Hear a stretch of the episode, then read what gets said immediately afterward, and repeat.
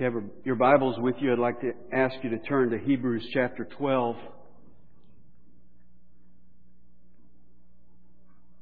If you've ever shopped for a house or started a business, you're familiar with the saying the three most important things to look for are location, location, location.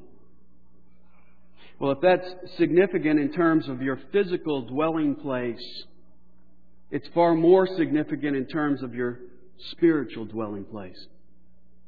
In our passage this morning, chapter 12 and verses 18 to 29, the writer of Hebrews is going to contrast two locations, Mount Sinai and Mount Zion. And then on the basis of those two pieces of real estate, he's going to give us a warning and an exhortation. Now, throughout the book of Hebrews, we have seen that the writer pauses on occasion and he gives us warnings throughout the book. Those warnings are all very similar warnings. They're addressed to those Jewish readers who had come out of Judaism, had come to the edge of salvation in Christ, and were now thinking about turning back and going back to Judaism. Our passage this morning is the fifth and final warning passage in the book of Hebrews. Now, thanks to an abundance of frivolous lawsuits, we have warning labels on every imaginable product. We are overly warned and often underly concerned. I wrote down a few. On a curling iron, says warning for external use only. On a hair dryer, do not use in the shower on one of those cardboard sunscreens that you put on the dash inside the windshield, it says, Warning, do not drive with sunscreen in place. on a toner cartridge for a laser printer, do not eat toner. On a six inch wheelbarrow tire on the edge, it reads, Warning, not intended for highway use. On a disposable coffee cup, it says, Caution, hot beverages are hot. And my favorite, on a motorcycle helmet mounted rearview mirror, it says, Warning, objects in the mirror are actually behind you.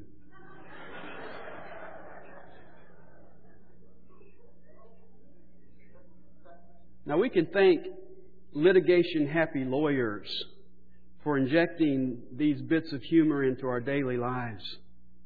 But you know, the downside of such ludicrous warnings is that they may make us ignore legitimate warnings. And if we ignore certain warnings, we do so to our peril. You know what the most perilous warning in the world is. It's not watch for falling rock. It's not a tornado warning on Channel 12. It's not a hurricane warning if you live in New Orleans. The most perilous warning in the world is God's warning of eternal judgment for those who reject the gospel. And that's the warning that the writer of Hebrews is going to repeat in our passage this morning.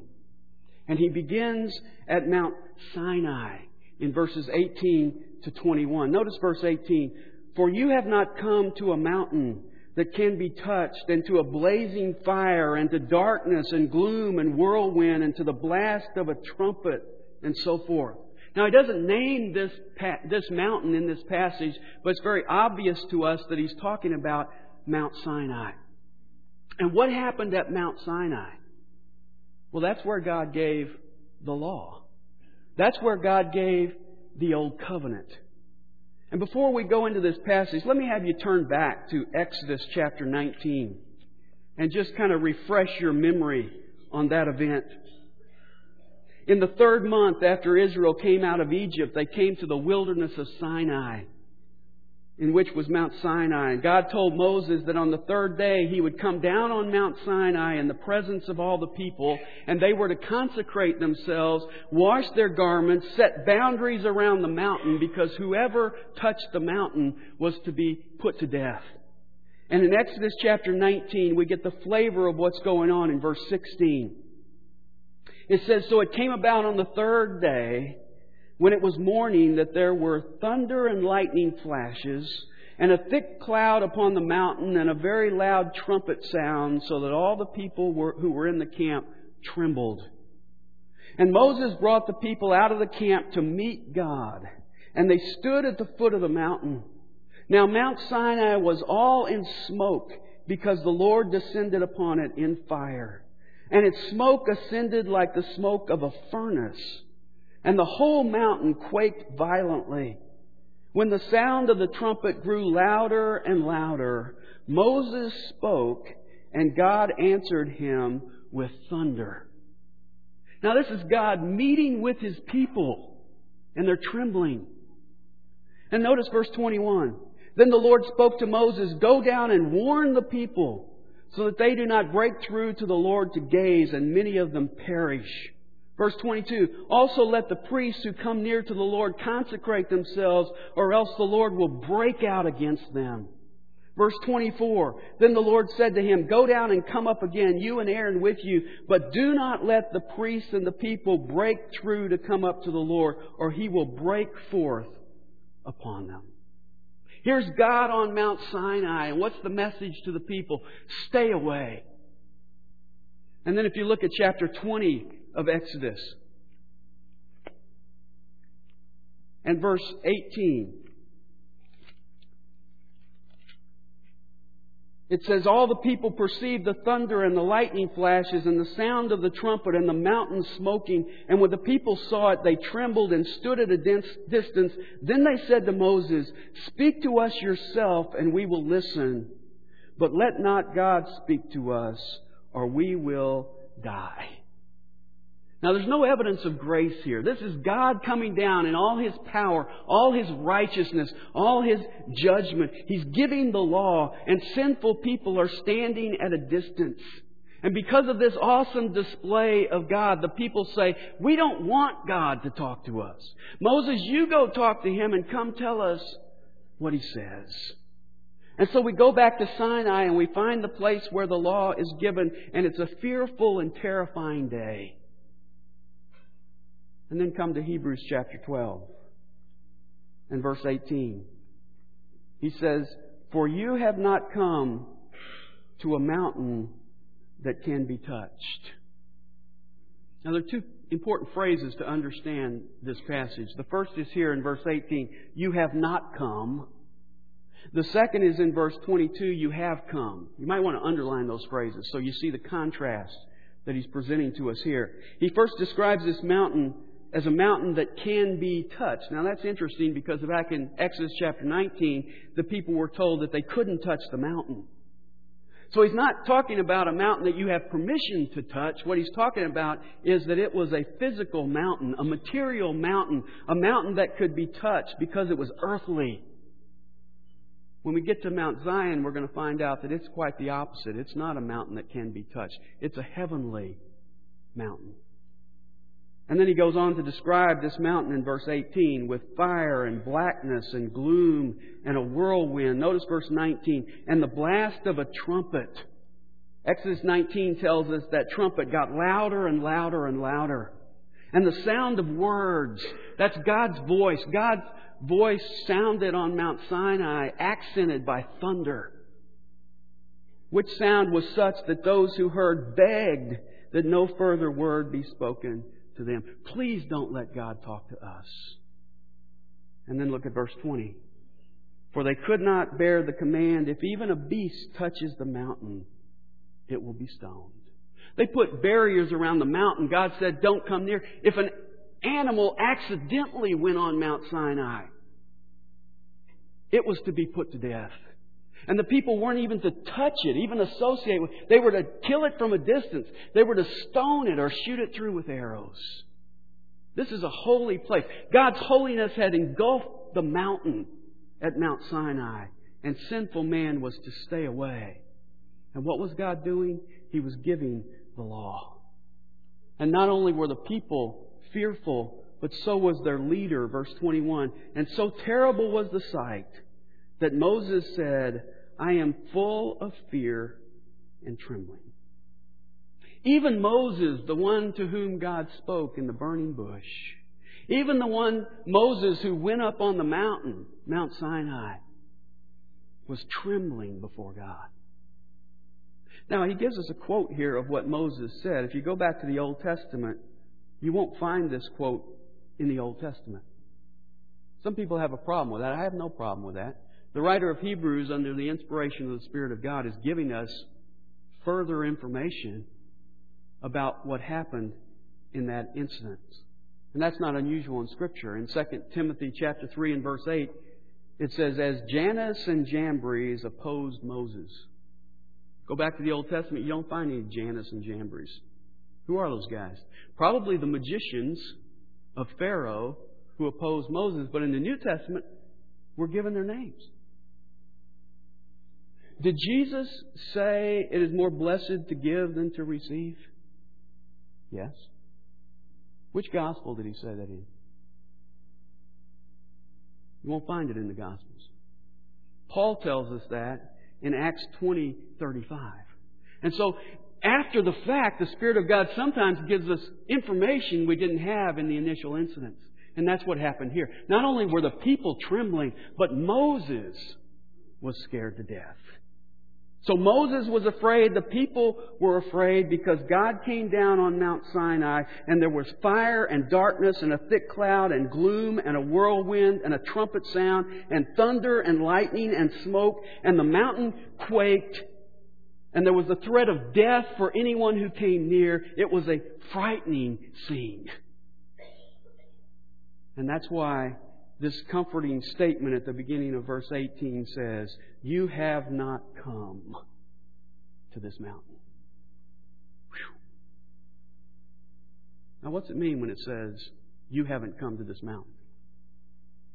Well, obviously, he's not talking about a mountain in Arabia. I mean, I guess you could go over there today and find it somewhere and go to it. What was God doing on Mount Sinai? He was giving the law. He was giving the old covenant. And so he's saying, we haven't come to the old covenant. We haven't come to that legal economy that was inaugurated at Sinai. We haven't come to God in that setting. We have come to a different mountain. And he introduces that mountain as Mount Zion in verses 22 to 24. Notice verse 22. But you have come to Mount Zion now, Mount Zion is first mentioned in Scripture in 2 Samuel chapter 5. It was the stronghold of the Jebusites, who were enemies of Israel, and David captured it and made it his royal residence. He also made it the religious center of the kingdom by bringing the Ark of God there. Later, when Solomon built his temple on the hill to the north of Zion and put the ark there, the name Zion was extended to include this further area. And throughout the Old Testament, it's a place synonymous with Jerusalem. And over and over again in the Old Testament, we're told that Zion is the dwelling place of God. It's a place that was a threat to Israel, but became the place where God dwelt and where people came together to worship Him. It's really a picture of grace. God took a place that was an enemy of his, and turned it into a place where he dwelled and people worshiped him. Sinai was located in one of the dreariest, driest places on earth, a howling desert. Zion is situated in the land flowing with milk and honey.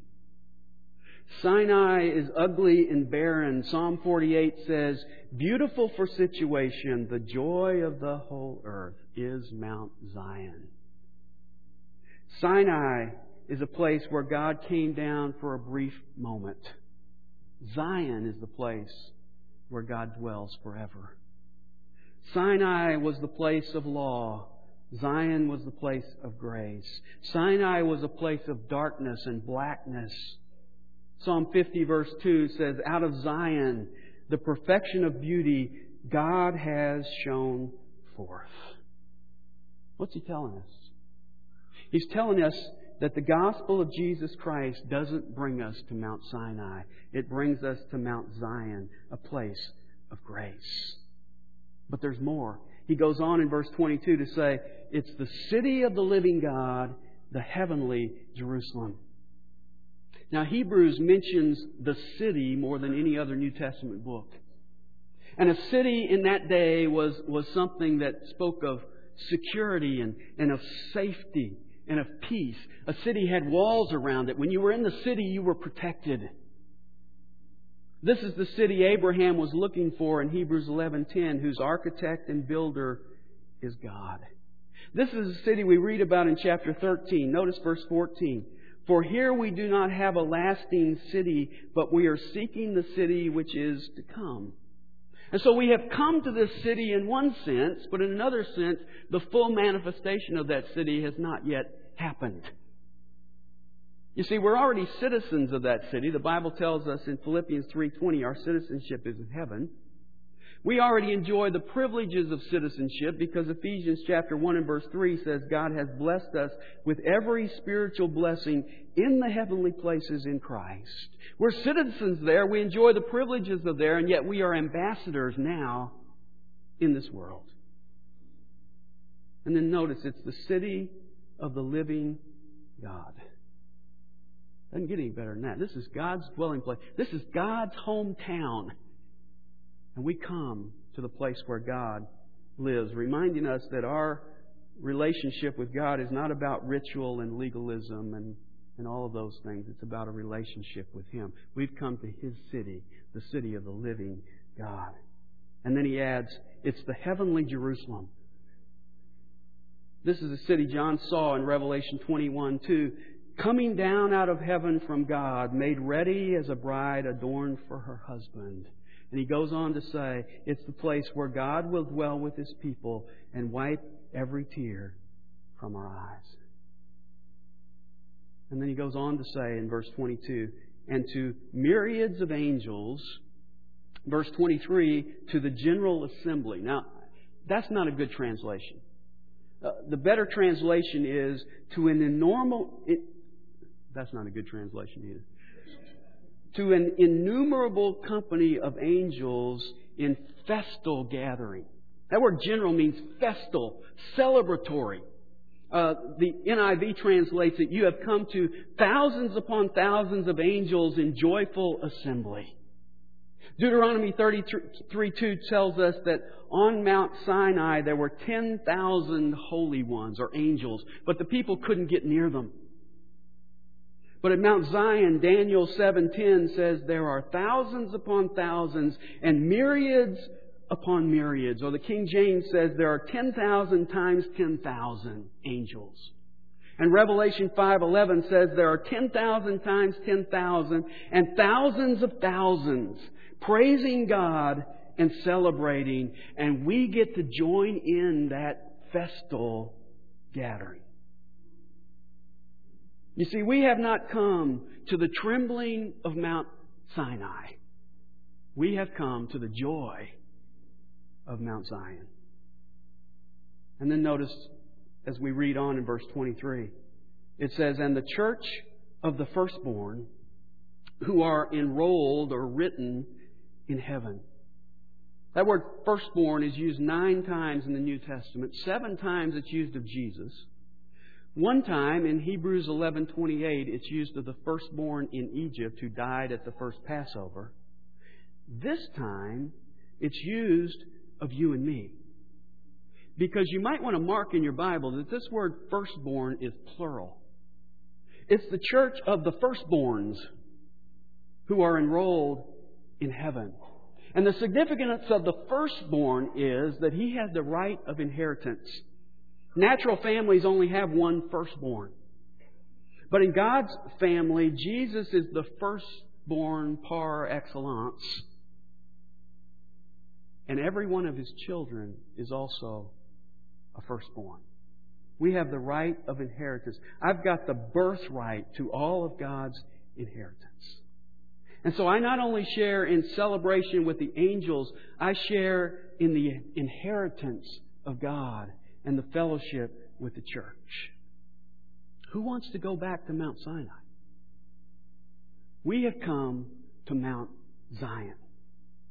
And I am secure. It says, My name is enrolled in heaven, written in heaven. Remember when Jesus sent the 70 out two by two and they performed miracles and cast out demons and they came back to Jesus and they were all excited and Jesus said in Luke 10:20, "Nevertheless, do not rejoice in this that the spirits are subject to you, but rejoice that your names are recorded in heaven." In the book of Revelation, I'm told that my name is written in the Lamb's book of life from the foundation of the world. That's security.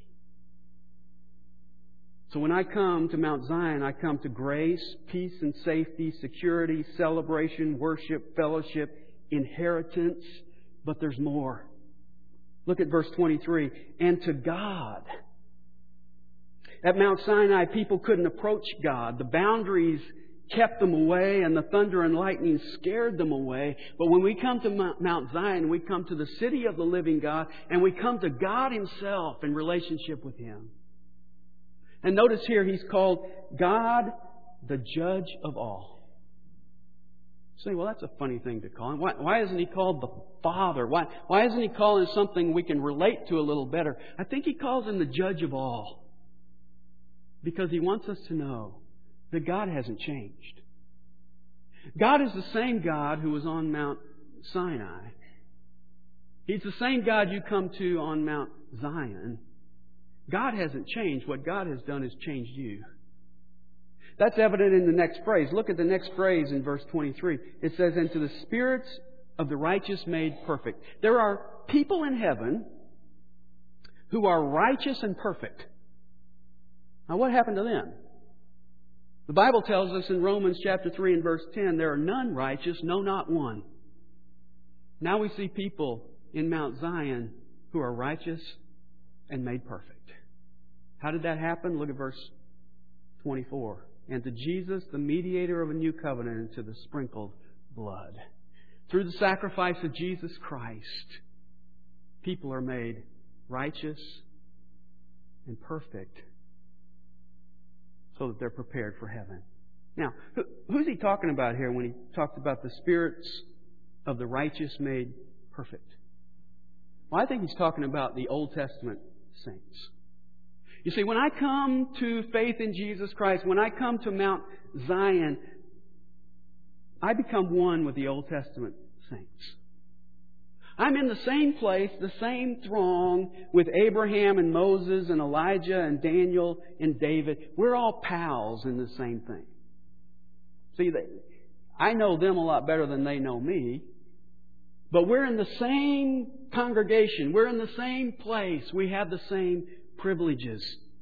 What's interesting is that they really had to wait a long time to get their perfection. They had to wait for you and me. They had to wait for Jesus Christ to come and bring the new covenant before they were made perfect. If you turn back a page, we read that at the end of chapter 11, if you remember. Look at verse 39 of chapter 11. And all these, the Old Testament believers, having gained approval through their faith, did not receive what was promised because God had provided something better for us so that apart from us they would not be made perfect. You see, we will spend eternity together.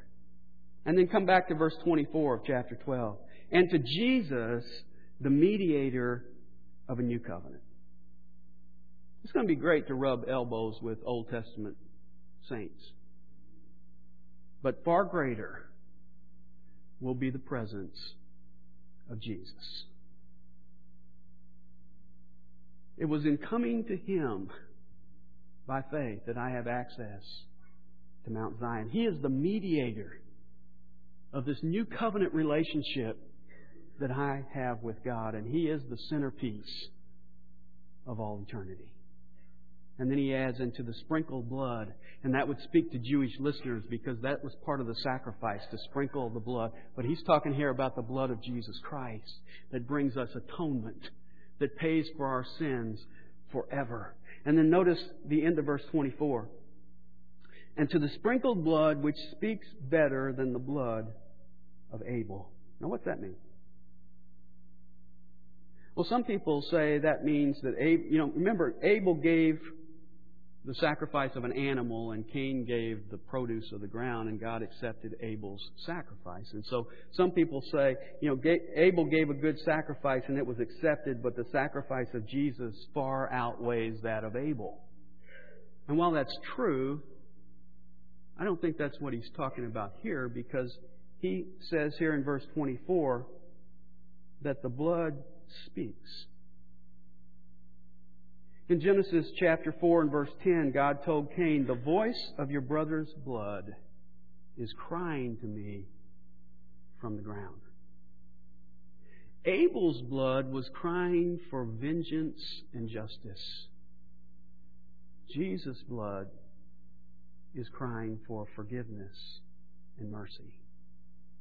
We have a greater sacrifice the sacrifice of Jesus Christ. His blood sprinkled on us cleanses our sin forever. And His blood continues to call out to God for our forgiveness and mercy. So there are two locations Mount Sinai and Mount Zion. The question is where are you living? Are you settled in at Mount Sinai with God thundering out of heaven, trying to obey the law and dealing with a trembling, intimidating God? Or have you come to Mount Zion by faith in Jesus Christ and experienced the blessings there? You see, he says you've left Mount Sinai and you've come to Mount Zion. I heard about a lady who went to the police station. Her name was Mrs. Jones, and she went with her neighbor Samantha to report that her husband was missing. policeman said, Well, Mrs. Jones, give me a full description of your husband.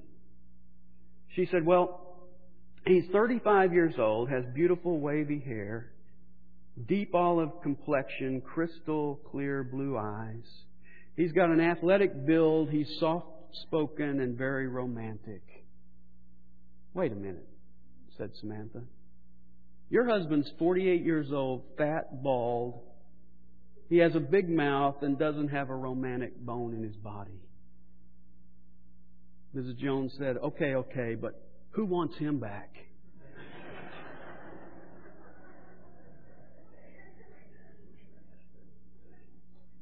well, that's the point of this passage. You have left the gloom of Mount Sinai under the law. And you have come to the joy of Mount Zion under grace. Why would you want to go back there? You see, you've got to ask yourself the question this morning Am I trying to climb up Mount Sinai by works? Amidst the thunder and the lightning and the command that says, stay away? Or have I come by faith to Jesus Christ? Have I accepted the sacrifice He made? And am I enjoying the blessings of Mount Zion? See, there are only two locations to choose from. After a good real estate agent showed you two properties, he would get back in the car and he would warn you or advise you he would say, Did you notice the floor joists in that first place?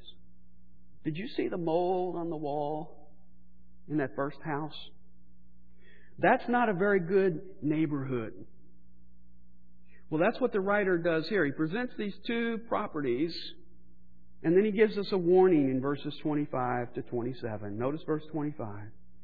See to it that you do not refuse him who is speaking.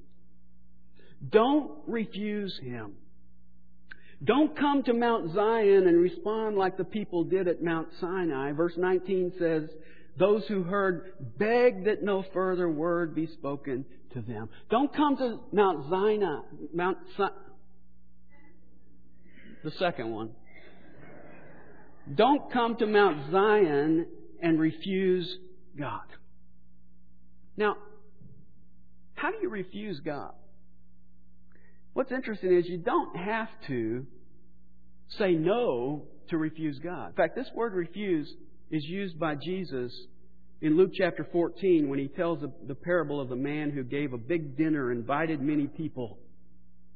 And then at the dinner hour, they made excuses. One of them said, I, I bought some land and I got to go look at it. Another said, I bought five yoke of oxen and I haven't tried them out. Another said, I just got married. I, I can't make it. And the master told his servant to go out in the highways and go along the hedges and compel the poor and the blind and the crippled and the lame to come. For none of those who were invited and made excuses will taste my dinner. You see, you don't have to say no to refuse the voice of God. You just have to make excuses. You just have to say, I'm busy. Some other time. I've got other things to worry about. See, his warning is don't refuse him. Why not? He gives us three reasons. The first is he didn't just speak then, he's speaking now. Notice verse 25 again. See to it that you do not refuse him who is speaking. Present tense. He's speaking right now. In fact, that's the whole point of the book of Hebrews. He starts out the book telling us uh, that the prophets used to speak a long time ago, or God used to speak through the prophets. Now He's speaking to us how? In His Son. God didn't just speak to us on Mount Sinai. He's continuing to speak to us today. And then the second reason if they didn't escape, neither will you. Look at verse 25 again. For if those did not escape when they refused him who warned them on earth, much less will we escape who turn away from him who warns from heaven. If they couldn't escape when they rejected God when he spoke on earth in thunder, you're not going to escape from God who speaks to you from heaven in the person of his Son. God's invitation in the gospel to forgive all your sins and to give you eternal life is the greatest invitation in the world. I mean, what more could God do than to give His only Son to shed His innocent blood in your place so that you might have life, so that He might pay for your sins? But since the gospel is the greatest privilege imaginable, to refuse the gospel is the greatest sin imaginable. And then the third reason God's voice shook the earth then, and He's not finished. Look at verse 28. And His voice shook the earth then, but now He has promised, saying, Yet once more I will shake not only the earth, but also the heaven. At Mount Sinai, God shook the earth, but in a future day, He's going to shake the earth and the heavens. That's a quote from Haggai 2 6. You say, well, what, what does that mean? Well, he gives us a commentary in verse 27. He says, This expression, yet once more, denotes the removing of those things which can be shaken as of created things, so that those things which cannot be shaken may remain. What will be shaken? Created things. In other words, everything you see will be shaken. God's voice shook Sinai, but that's nothing compared to what He's going to do. You know, we, we had an earthquake off the coast of Sumatra that created a tsunami that killed 150,000 people.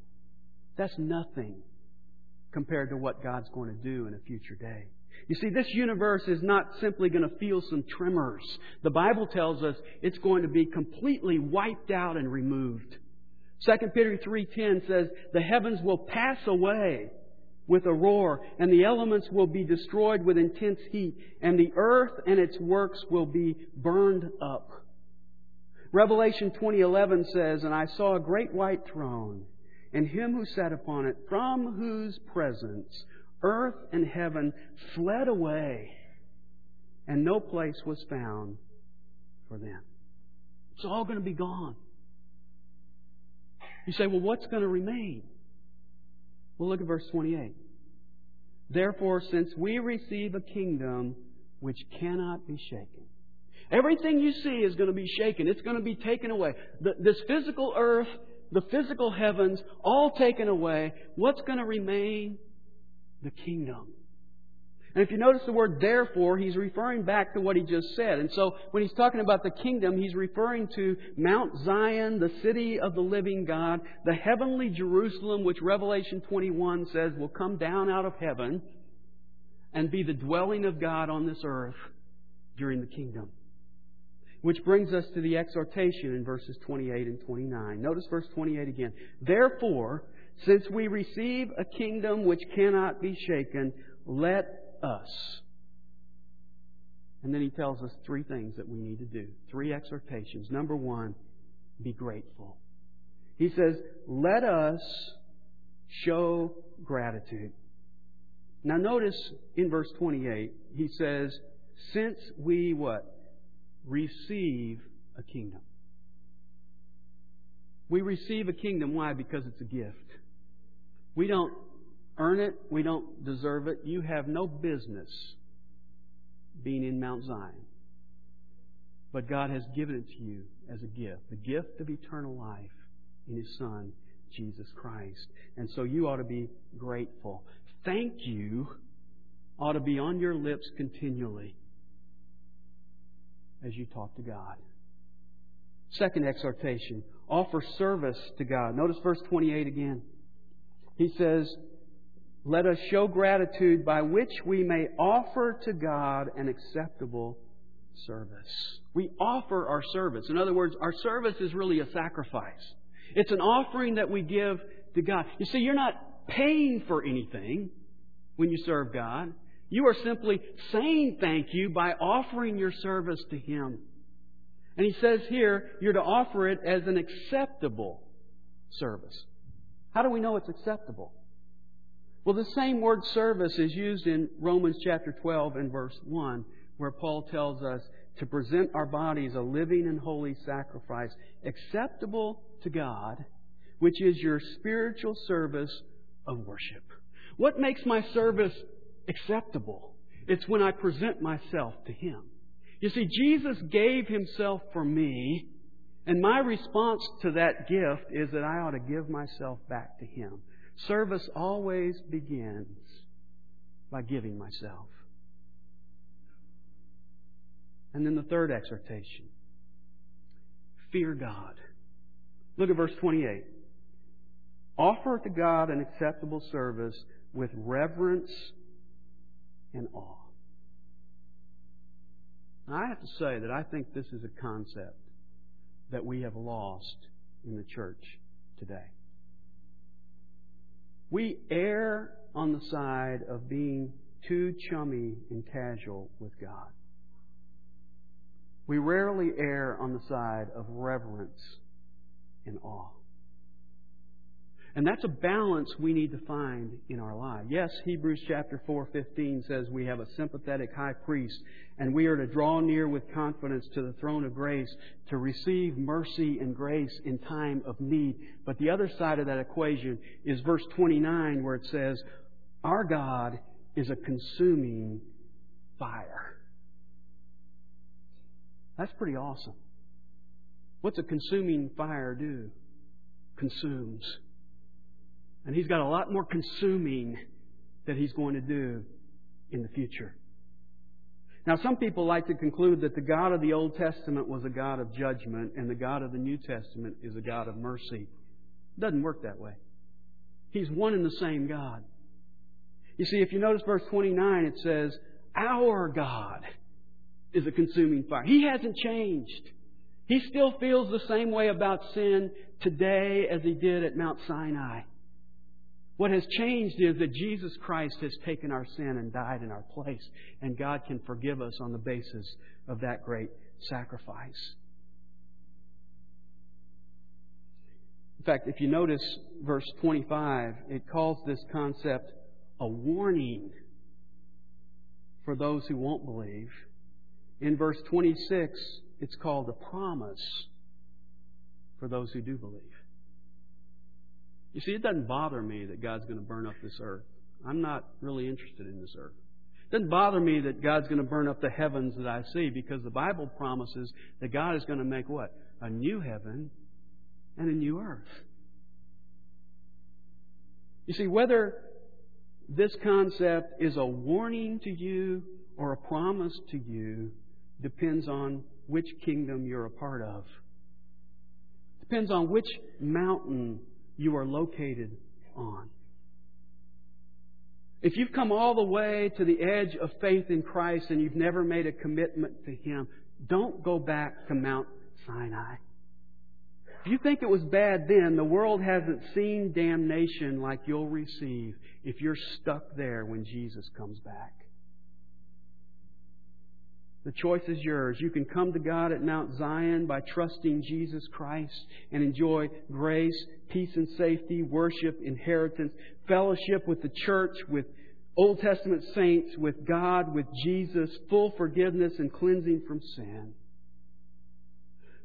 Or you can try to climb up Mount Sinai and face God in the darkness and the gloom and the judgment of a coming day. God is still speaking to you today. And the message is clear through Jesus Christ. That message is come. And the Holy Spirit warns you in this passage don't refuse Him. I'm going to have the praise team come back, and we're going to sing in closing today. That chorus, In Christ alone. It tells us that we're standing in Him, and the question I want you to ask yourself as we stand and close together is where am I standing today? Am I standing on Mount Sinai, or have I come in faith to Mount Zion? Let's